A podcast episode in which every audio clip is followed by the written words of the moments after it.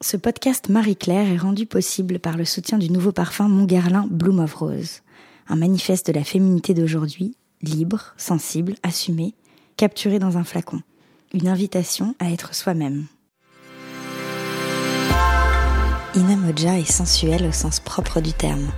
Pour elle, être à l'écoute de ses sens est essentiel. C'est même une clé du bonheur. Alors elle ne perd pas une occasion de se connecter avec ce corps, de lui offrir ce qui lui fait du bien, d'écouter ses vibrations. Elle a même un petit rituel quotidien pour commencer ses journées, que vous entendrez dans quelques minutes.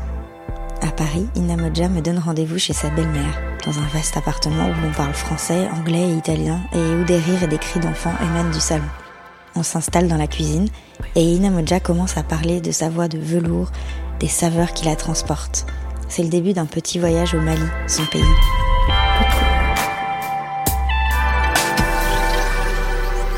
Je suis Clarence Edgar Rosa et ceci est le 5e épisode d'Effervescence. Il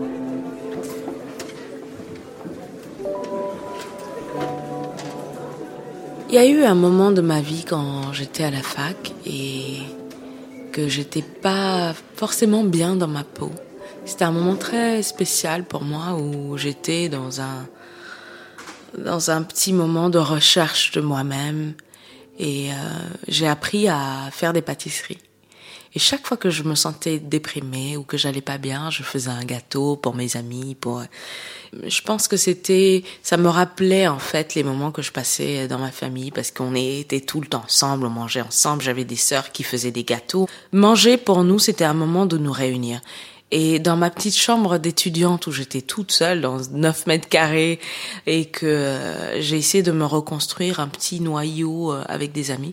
Et donc, chaque fois que je me sentais pas bien, je faisais un gâteau. Et donc, c'est cette odeur de chocolat, de gâteau fruité, j'apprenais à faire des framboisiers, etc. Et ça me rappelle ces moments-là, ça me réconfortait, ça me faisait du bien au moral. Oui, je pense le chocolat qui est en train de fondre en attendant que je le mette dans la pâte du gâteau, ou le framboisier quand je l'avais fini et qui avait cette odeur de framboise mélangée avec la crème, avec des fraises, etc. Ça me rappelle un moment où j'ai survécu à la petite déprime. Tout comme les odeurs du gâteau qu'on fait pour ceux qu'on aime, il y a une image qu'Inna Modja garde en mémoire et qui lui donne le sourire.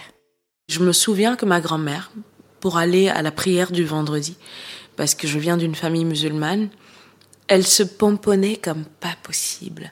Elle se mettait du kohl sur les yeux, elle se parfumait, elle mettait son grand foulard et son... On appelle ça dampé, mais c'est un couvre-tête en fait pour aller à la mosquée. Et tous les vendredis, j'adorais la regarder se préparer. Et quand elle sortait, elle avait son parasol comme ça pour se protéger du soleil. Elle marchait, elle allait à la grande mosquée. Elle saluait tout le monde. Moi, j'avais l'impression de voir la reine de Bamako qui marchait dans la rue et qui saluait ses amis. Ce geste-là de se mettre du kohl sur les yeux et de se faire belle avant d'aller à la mosquée, ça, c'était très beau. Il y a un tissu qui, rien qu'au toucher, l'émeut instantanément.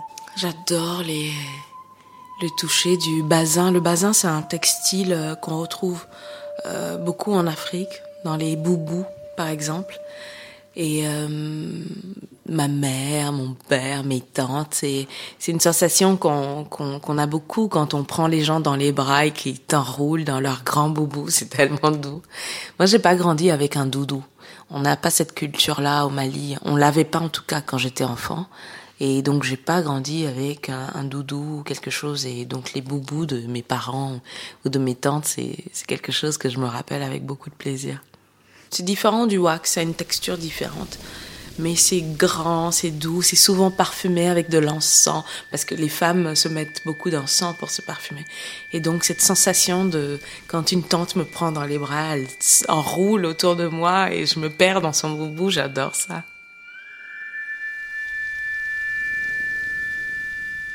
Son odorat s'emballe pour des parfums qui lui rappellent ses premiers souvenirs de petite fille.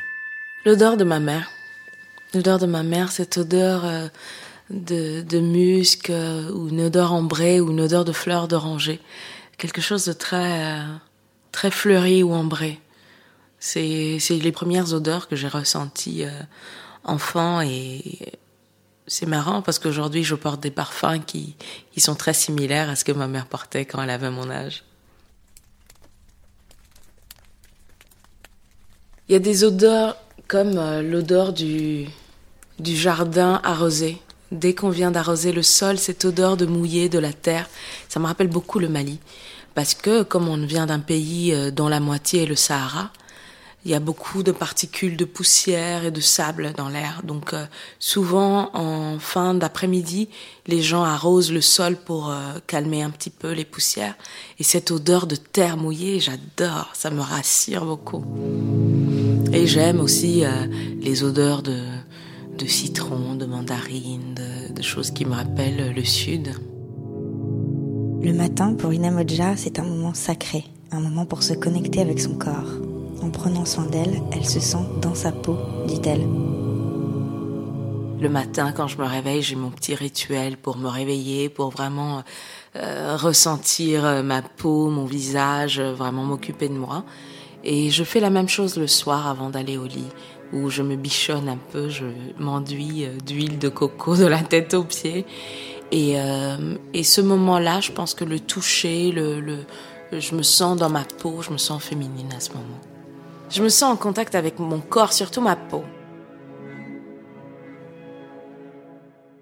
J'aime me ressentir, j'aime sentir ma présence à l'intérieur de mon corps. C'est bizarre à dire, hein, c'est censé être normal, mais souvent on s'évade un peu trop et on fait pas attention. Et ça m'est arrivé de maltraiter mon corps, pas dans le sens de choses difficiles où je maltraitais mon corps à ce que ça devienne pathologique, mais des moments où je mangeais plus mal, où je faisais pas de sport, où je me négligeais un petit peu. Et je pense que l'amour de soi passe aussi par prendre soin de son enveloppe corporelle et pour moi, me sentir bien dans ma tête, me sentir bien à l'intérieur de moi, ça fait partie des choses que j'essaye de faire tous les matins pour passer une bonne journée. C'est un moment pour moi pour juste remettre mon énergie en place avant de commencer une journée. Et j'ai mes petits mantras, j'ai ma petite communauté intérieure qui se réunit et où je me prépare pour la journée. Vraiment, ça semble fou à dire. Je me regarde pas dans la glace en disant « Inna, tu vas passer une bonne journée », mais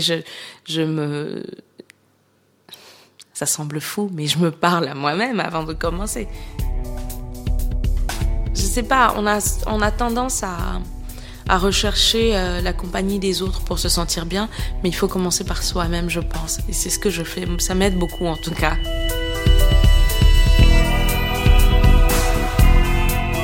Merci à Inna Modja d'avoir partagé souvenirs et rituels intimes. On en ressort avec l'envie irrépressible de prendre un moment à soi pour se sentir dans sa peau.